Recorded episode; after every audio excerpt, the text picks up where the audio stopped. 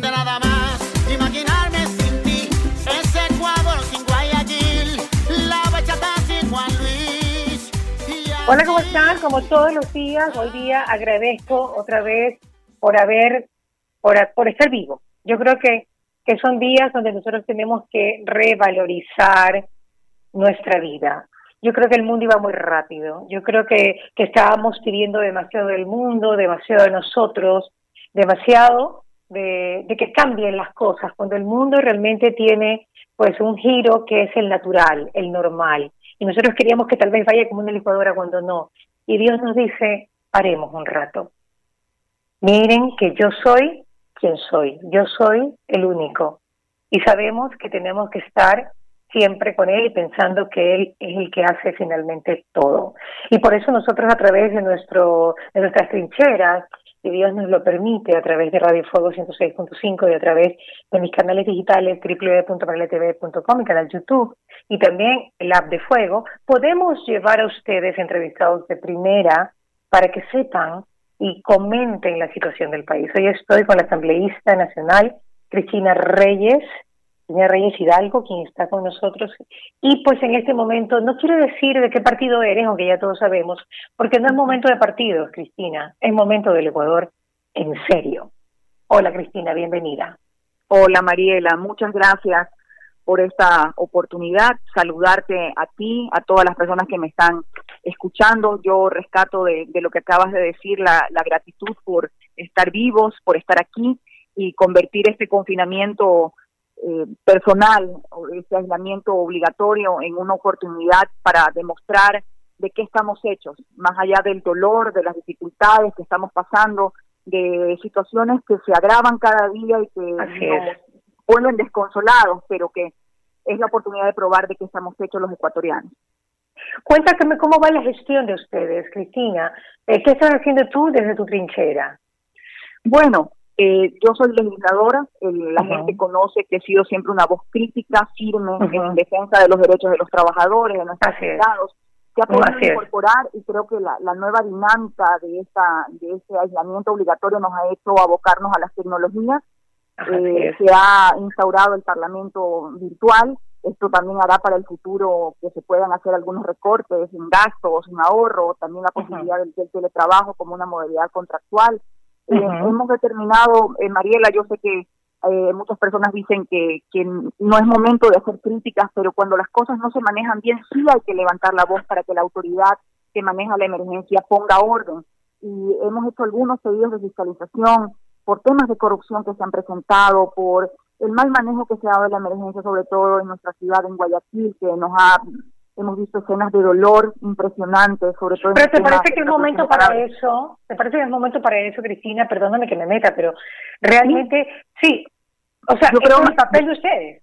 Mariela, y- Mariela, pero, una es- y pero- y te lo pongo de una forma, ¿y qué tal si, si fiscalizar en este momento tan a fondo y con tanta vehemencia lo que hace es retrasar otras gestiones que pueden cobrar la vida a otra gente? no, Mariela, porque te debo ¿Crees decir que es una al contrario? Escúchame una Si tú cosa. me dices que vas a fiscalizar para que las cosas fluyan mejor, por supuesto. Pero si tú Es- me dices que vas a fiscalizar por por otras razones o por agarrar un pez gordo de hace 10 años, creo que no viene al caso en este momento. No, eh, mi estimada, mi estimada Mariela, tú iniciaste esta entrevista de manera muy correcta diciendo que no era época de política. Exacto. Yo comparto. A nadie le importa en este momento ni la política ni las elecciones. Lo que Nada. importa Ni es la farándula, ni nada, ni el fútbol, nada. Es, No, o sea, o sea, exacto. ahora estamos en, un, en una reflexión, una, una valoración más profunda de nuestra existencia, de nuestra eh, de nuestra historia como país, de nuestra valoración como seres humanos, que lo más importante ahorita es salvar vidas, cómo Así es. preservamos la salud, la seguridad, la integridad de los ecuatorianos. Estamos enfrentando una emergencia sanitaria que se convirtió en una pandemia mundial en la que ciertamente muchos países no estuvieron preparados. El nuestro estuvo advertido porque esto vino por etapas desde que ocurrió en China y ocurrió en Europa. Y te digo una cosa, eh, si nuestra libertad, nuestra movilidad, si los ecuatorianos estamos haciendo un esfuerzo enorme en quedarnos en nuestras casas para no propagar el contagio de una emergencia, eso no va a significar que, sea, que nos quedemos callados frente a quienes manejan la emergencia y estén haciendo las cosas mal. porque una voz de alerta y una voz firme puede ser la posibilidad de corregir en el camino. Recuerda que es una emergencia que se va valorando minuto a minuto, las cifras van cambiando, las cosas van cambiando. Ecuador no ha llegado aún a la cuerda, lastimosamente no hemos llegado a una curva ¿Cuándo llega, ¿Cuándo llega la meseta, Ecuador? Cristina, ¿tienes idea? ¿Cuándo, llega, perdón? Al punto de, descenso, a la meseta, ¿cuándo llega? ¿Hay eh, algún, se, puede, ¿Se puede dar un estimado? Mi, mi, querida Mariela, de allí uno de los errores en, en quienes manejan la crisis y quienes están al mando y que deberían darnos claridad. La emergencia debería ser liderada por una voz calificada y eso quiere decir por un epidemiólogo, un epidemiólogo es una persona técnica y que conoce el avance y los picos de la enfermedad, conjuntamente con las medidas de aislamiento obligatorio que estamos teniendo los ecuatorianos, conjuntamente con algo que se ha fallado, y por favor que no se me malinterprete, los países que frenaron los contagios, como Corea del Sur y como Taiwán en, en, en Asia, trajeron pruebas masivas que se le hizo a la población, se entregó gratuitamente millones de mascarillas a sus habitantes. Aquí lastimosamente no se ha implementado esa clase de cosas. Entonces, tú me preguntas a mí cuándo va a haber, no lo sé. No, y, las, las autoridades me temo que tampoco lo saben, porque lastimosamente esto nos enseña de que si bien no estamos preparados para la crisis, debemos estar lo, lo mejor eh, eh, no lo sé, las mejores contingencias para poder hacerle frente. Es decir, que el sector de riesgo y un comité permanente para evaluar una catástrofe natural, eh, este, gestionar eh, ayuda internacional, gestionar eh, los protocolos y los manuales que no están inventados, están allí, deberían estar listos en el momento que ocurra esto. No se, ha creado un comité especial de emergencia por coronavirus en Guayaquil, donde pues que los requisitos y procedimientos de entrega gratuita de medicamentos serán plaquinol y acitromicina, ¿cierto? ¿Estabas al tanto de esto, Cristina?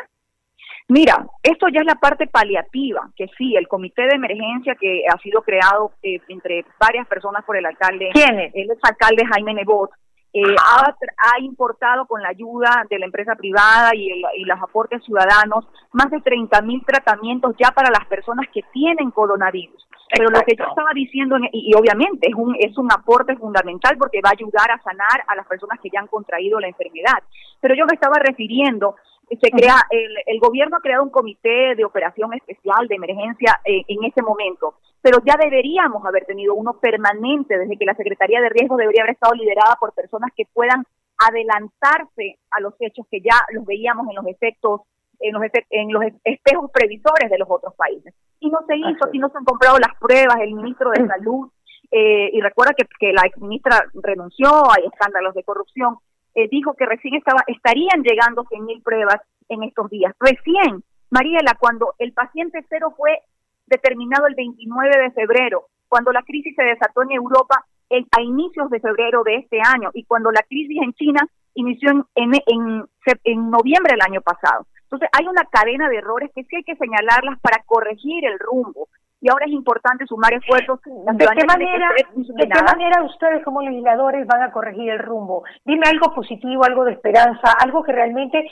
pues se sume al trabajo del gobierno y del municipio, así como ustedes son asambleístas, que yo sé que su función es legislar, y también obviamente lo que estás haciendo tú, de alguna manera pues poner en evidencia cosas que no se han manejado bien, pero cuéntame de qué forma vas a sumar en este proceso. Mariela, yo soy, eh, y, como tú que también lo eres, eres una mujer alegre, una mujer que siempre manifiesta una, una actitud positiva frente a la vida.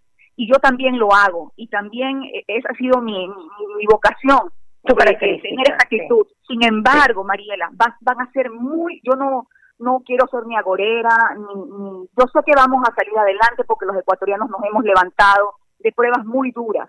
Es que la más dura. 99, como los terremotos, como la guerra. Pero, es la más María, Cristina, como esta no ha habido. ¿Cuál es la privada del universo? no ha habido. Es parecida a la de la fiebre amarilla de finales del siglo XIX solamente comparable, solamente comparable a la fiebre amarilla.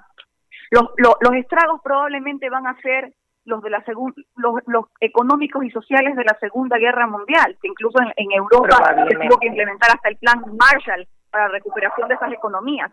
En el caso del Ecuador, que ya vivíamos una crisis económica por un tema de mal manejo de la deuda eh, de la deuda externa, de corrupción, de desfalco y despilfarro de los recursos públicos. Y esto debo recordarlo porque tenemos que aprender la lección para el futuro, para un manejo pulcro, con rendición de cuentas, transparente de cada centavo público. Hoy más que nunca debemos entender la importancia de la salud pública como un derecho de todos los ciudadanos, no solamente de quien tenga dinero para pagarlo, sino de todos los ciudadanos. Esta enfermedad no ha distinguido color, raza, posición social, de qué ciudad eres, de, qué color tienes los ojos. Nos ha afectado a todos. A todos. me preguntas qué hacer. Yo quiero, hago este contexto porque van a ser duras, va a ser duro el escenario. Entonces, la Asamblea Nacional, ¿cuál es el rol que va a tener? que un rol incomprendido, porque obviamente la Asamblea está pasando también por una crisis de legitimidad, por escándalos y demás. Pero, ¿cómo vamos a tener que pararnos aquí? Primero, para un, eh, se va a mandar un proyecto económico que tiene que pasar por la Asamblea para su aprobación o no. Y en este, el gobierno tiene que ser muy consciente de lo que están pasando. Emprendedores, empresarios, pequeña, mediana y gran empresa, los trabajadores del país, todo el sector productivo está detenido en un 70%, Mariela. Solamente están activados los sectores alimenticios, farmacéuticos, ciertos sectores, ciertos sectores del, del país. La mayoría está 70% está detenido, paralizado. Eh, y, y, obviamente si no, si no hay consumo, si no hay ventas, no habrá recaudación tributaria. Eh, esto es una cadena que afecta a todo el mundo. Eh, incluso ya vienen las clases y muchos hablan, sí, vamos a las clases virtuales. Bueno, yo pregunto también si las personas en los barrios urbanos marginales o en, en, los sectores rurales tendrán computadoras o acceso a internet como para poder es, todo difícil. Entonces en, el camino vamos a tener que ir sorteando estas dificultades. Lo que nosotros proponemos es que este proyecto hay que hacer algunas acciones como refinanciamiento de, de las deudas que mantenemos. Ahorita hay que prevalecer que los recursos que tenemos vayan hacia la salud que hacia políticas de empleo políticas alimenticias. No es descabellado pensar Mariela que China fue el epicentro de esta pandemia y es nuestro principal acreedor internacional, este gobierno haga negociaciones para que se condone la deuda que China tiene con Ecuador. Son miles de millones, Mariela, miles de millones. Que ahora lo, hablamos ayer con Carlitos Estarellas y estaba de acuerdo con eso, totalmente de acuerdo con eso. Sí, condonar la deuda sería fantástico. Por supuesto, porque tú imagínate que cada año haya un servicio entre pago de capital e intereses de miles de millones que superan el sector de salud y de educación. Y eso es infame, eso es infame, y más aún en un país que está tan golpeado con la crisis actual. Ese es un tema que deberá ser también eh, abordado por la Asamblea Nacional. Nuevos créditos productivos para atender la emergencia para los emprendedores. Porque ¿Cómo le pedimos a los empleadores que hagan el esfuerzo de mantener su personal y, porque, y, que las remuneraciones de los trabajadores deben ser respetadas? Si no va a haber para ellos también dirección de liquidez eh, diferimiento del pago de ciertos tributos, disminución de algunos tributos, eh, en fin, suspensión temporal de algunos del pago de algunos créditos, tanto personales como... Y la banca tiene que ser comprensiva también en, cierta manera, no cobro de intereses por cierto tiempo mientras dure la emergencia. Bueno, déjame contarte, déjame contarte, bueno, y tú lo sabes, ¿no? Que nuestro presidente ya salió desde hace dos semanas y dijo que ah, van a haber de, se va a diferir ciertos eh, pagos, eh, tanto en el IES como en el SRI, él lo dijo, pues eh, en una cadena nacional, no sé si recuerdas, y hay bancos que también ya han dado pues ellos de manera eh, personal, por decirlo eh, como personalidad que son, han dicho, bueno, ¿saben qué? Vamos a retrasar los pagos por tres meses. Pero sí, y eso fue una exigencia, eso fue una exigencia que hicimos muchos de nosotros como legisladores, conjuntamente con otras voces potentes desde el inicio, porque hay que tener comprensión y flexibilidad de lo que nos está pasando.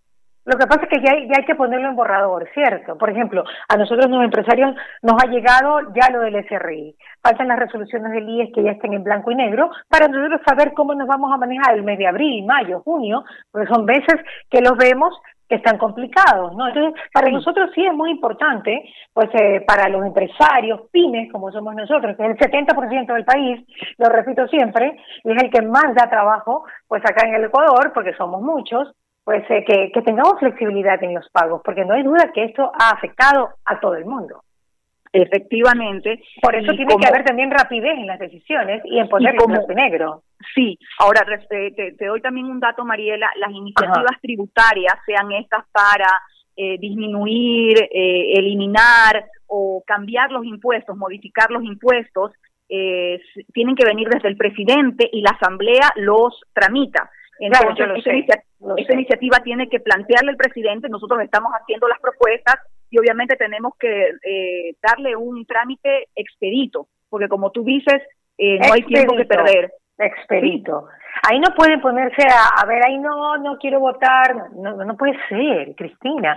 Ahí ustedes, ustedes son importantísimos en este momento para nosotros, porque realmente las leyes que, está haciendo el presidente, o sea, las que les está presentando el presidente, ustedes tienen que eh, aprobarlas cuando son buenas para todo el país, de cualquier manera y de forma rápida. ¿En cuánto tiempo nosotros, tú crees que tengamos estos proyectos que tú has hablado ya en blanco y negro y aprobados por el Bueno, eh, eh, se pueden presentar proyectos económicos urgentes que tienen un mes de aprobación o menos de un mes para ser aprobados.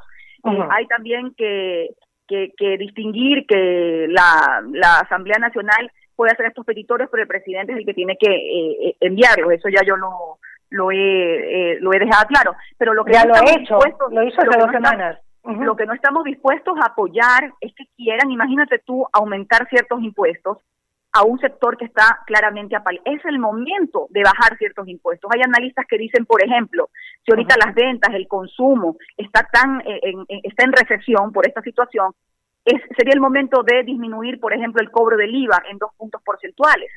Eh, También lo he escuchado. ¿No están de acuerdo ustedes con eso? Por, yo, por supuesto, si se trata ah, de, eliminar o bajar ciertos impuestos, pero jamás aumentarlos, porque se equivocarían en pensar que aumentando impuestos van a aumentar la recaudación. Eso va a ser un golpe aún más claro, para Va a ser una cartera vencida terrible. ¿Cuáles son los impuestos que quieren aumentar, que, que querrían aumentar?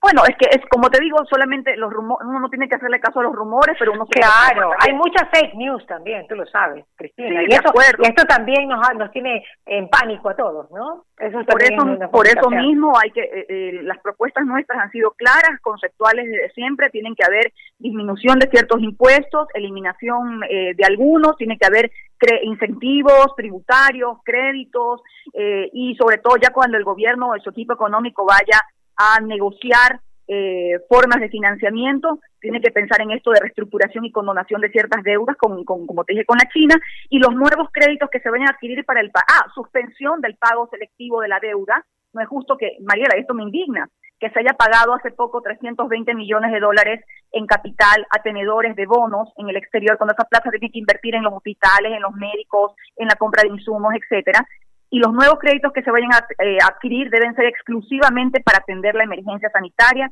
Pero por algo, Cristina, por algo se habrá hecho, por algo se habrá. Yo me imagino que cuando tú, por ejemplo, cuando uno tiene una deuda, el banco te dice, a ver, págame este mes y el próximo te ayudo. Yo me imagino que puede ser, porque es así, de repente fue para, para poder lograr algo más importante, ese pago de capitales de bonos. Yo, Mariela, lo pongo en duda. ¿Por qué lo pongo en duda? Porque incluso eh, organismos multilaterales importantes como el Banco Mundial, e incluso el Fondo Monetario Internacional hicieron comunicados de que era el momento de suspender el cobro de las deudas por los graves problemas que estaba atravesando América Latina.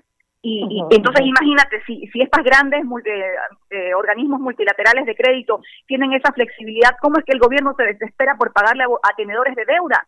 Cuando lo que debería haber hecho es negociar con... Esta es mi opinión y creo que la comparten algunos economistas, no somos economistas, pero es algo por sentido común. Si tú tienes que elegir entre pagar a un acreedor o invertir en tus hijos que se están muriendo, en atender una emergencia sanitaria, ¿qué invierte? ¿En qué piensas tú? Obviamente en atender la prioridad. Claro. Me encantaría también tener el punto de vista del gobierno para saber, o de las personas que tomaron la decisión para saber por qué se hizo, no lo tenemos. Una pregunta, Cristina, ¿te parece que es un momento de subsidios?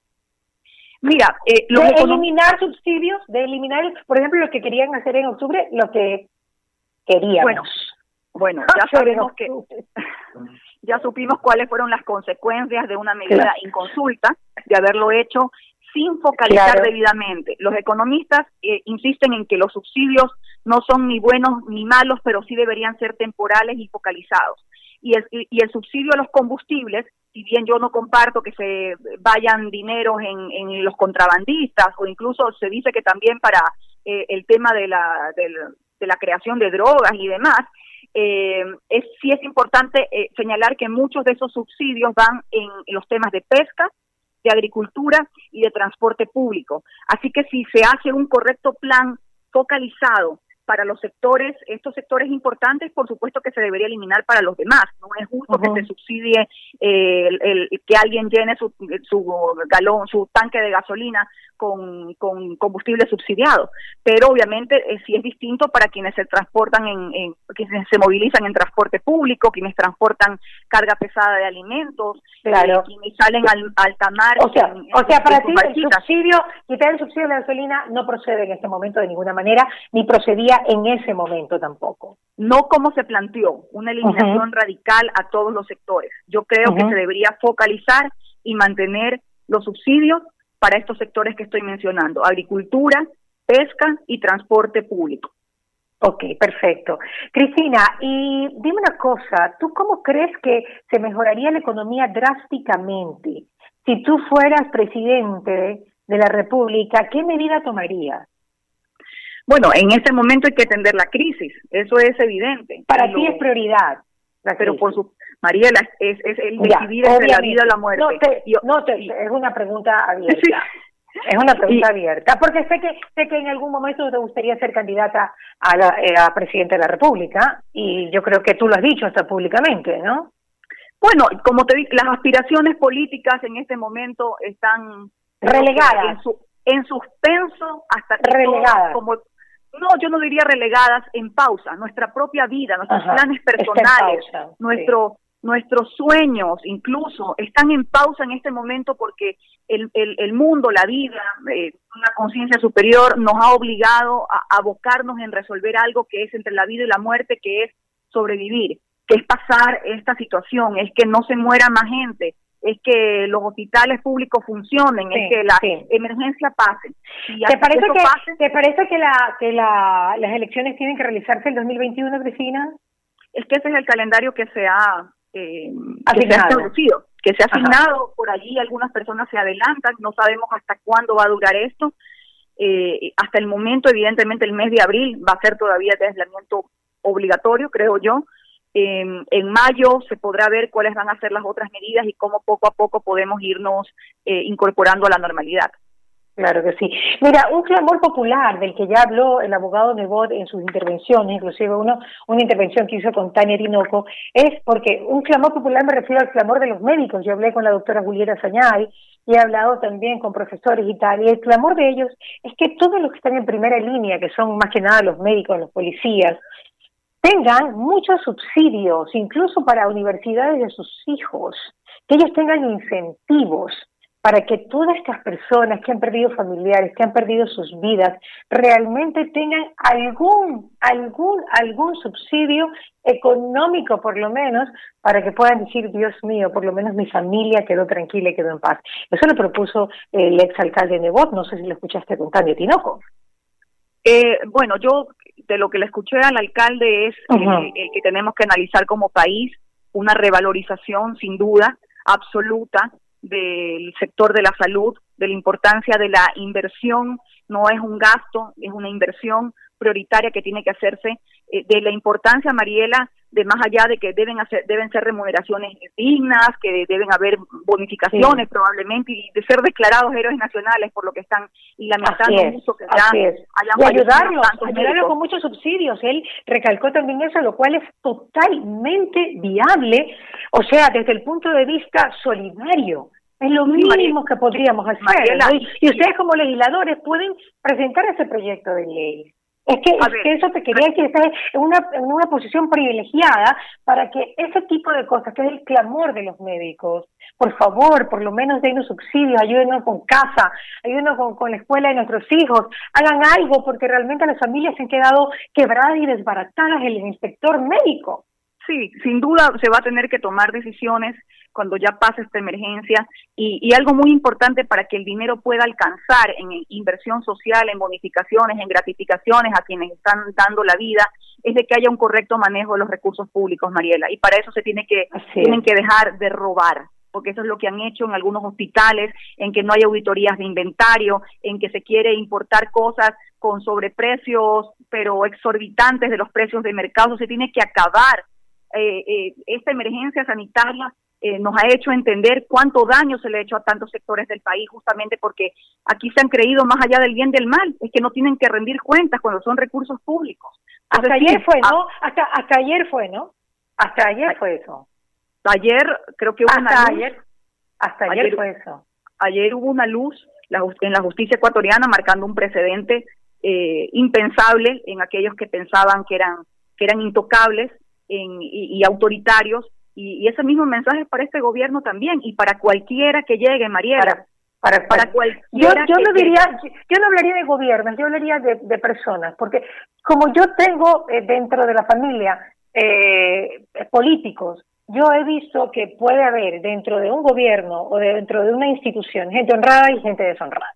Entonces yo no puedo, yo no me puedo, yo no puedo decir que todos los políticos son, no puedo, porque Sin duda. por ejemplo, nuestro vicepresidente, mi querida, yo lo he visto cómo está actuando, es de sacarse el sombrero, o sea, realmente él está en las calles, está ayudando, está tratando de hacer cosas, más allá de que tenga diferencias políticas o que no se piense igual que con un alcalde, con, con, otro alcalde, con un legislador u otro, pero yo he visto cada uno, Cintia Viteri desde su casa con COVID también está actuando, o sea, creo que hay gente patriota y con buenas intenciones dentro del gobierno, por eso no se puede hablar, pero sí hay gente que tiene que ser juzgada por todo lo que ha pasado. ¿Tú crees que alguna vez veremos venir el dinero que se fue de Manaví del terremoto, mi querida Cristina? Mira, eh, Mariela, indiscutiblemente lo que tú dices eh, es cierto, hay eh, personas que conforman el gobierno, sea este nacional o seccional, que se les ve trabajando y se ve su integridad, pero se les vería mucho más, como por ejemplo tú que mencionas al vicepresidente, que sí, efectivamente lo vemos en terreno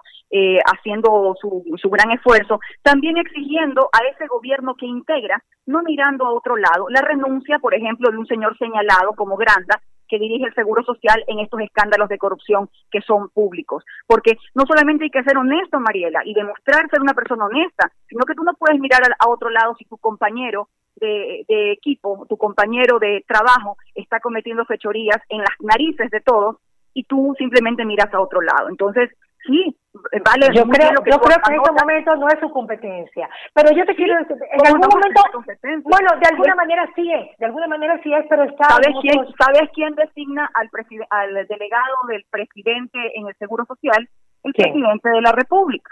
Es una designación directamente y este es el segundo, el, este es un llamado para el presidente de la República y para el segundo mandatario que no miren a un costado cuando están robando en medio de una emergencia. Bueno, en todo caso, estamos, yo lo que estamos haciendo es un, un llamado en general a todas las autoridades y toda la ciudadanía para que realmente, como decimos, Maní, pongan asunto en ciertas cosas, porque realmente hay otras cosas que en este momento los inundan y que probablemente son más, más rápidas de atender. ¿Tú crees, Cristina, que en algún momento veremos los manavitas regresar el dinero del terremoto? Bueno, mira, eh, el, terremoto de Manaví y ahora a mí me duele, a mí me, a mí me duele en las fibras de mi alma. ¿Sí?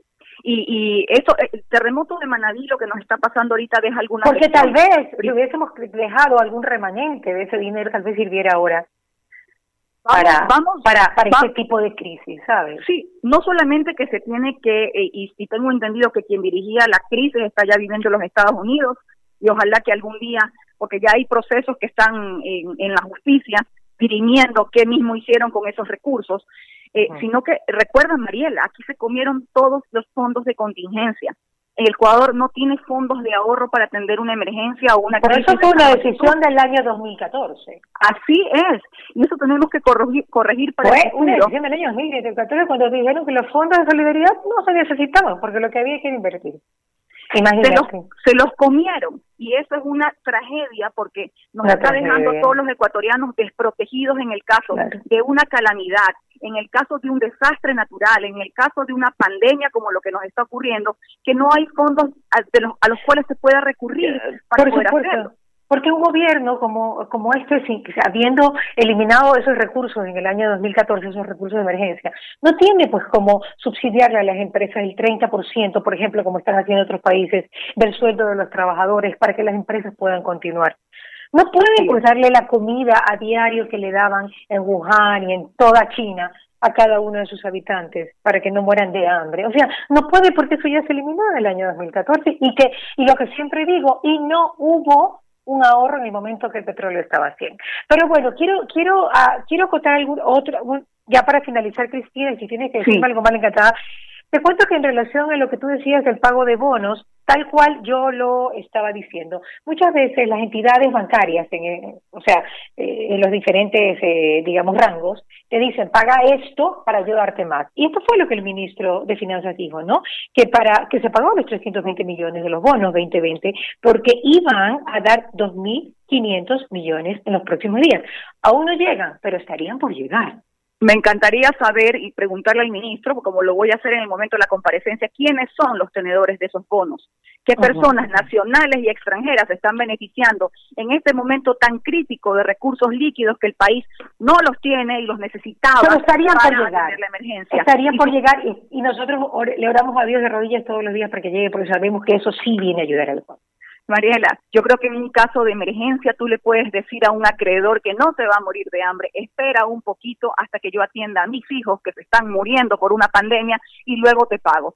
Porque eh, de eso se trata los equipos económicos, de decir, si, si quiero honrar mis obligaciones, pero ahora mismo tengo Pero probablemente nosotros no sabemos cómo se manejen esas esas cuerdas porque no es tu rama ni es la mía, pero en todo caso en- eh, tratamos de, de- de darle al país soluciones. A mí me encanta tu actitud, Cristina, me encanta tu actitud guerrera, me encanta esa, es- esa vehemencia que le pones a cada una de las cosas. Solo te pido que esa vehemencia sea ahora realmente para ayudar a todos los que nos necesitan, facilitando las leyes para beneficiar a todos, Cristina, de todo corazón y como una voz de todos los ciudadanos ecuatorianos. Gracias, Mariela. Estamos todos en el mismo barco, todos amamos este país, vivimos en este país, queremos salir adelante. Es una Así situación muy dura, muy dura. Yo mentiría si dijera que no va a traer estragos y consecuencias, no solo en lo económico, en lo social, aquí hay un desgaste emocional que estamos Así viviendo es. los ecuatorianos, pero saldremos adelante. Sin embargo, con la inmunidad alta. yo quiero que yo quiero que, que se comprenda también que no el el, el querer unir al país eh, en, esta actitud de, de resistencia, de paciencia, de fortaleza, quiera decir complicidad cuando las cosas se están haciendo mal. A veces debe también eh, una irrumpir una voz que pida a quienes están manejando la emergencia, la autoridad y la seguridad y libertad de los ecuatorianos, eh, que ponga orden y que corrija el rumbo. Tú eres legisladora, cumple tu papel, Cristina, con todo el corazón, con todo el alma y pensando primero en el pueblo ecuatoriano. Te queremos. Dios Gracias. Cristina. Cuídate mucho, cuídense Un besito. mucho, por favor. Aquí. Un abrazo. Cuida a tu perrito, cuida a tu perrito. De nada más imaginarme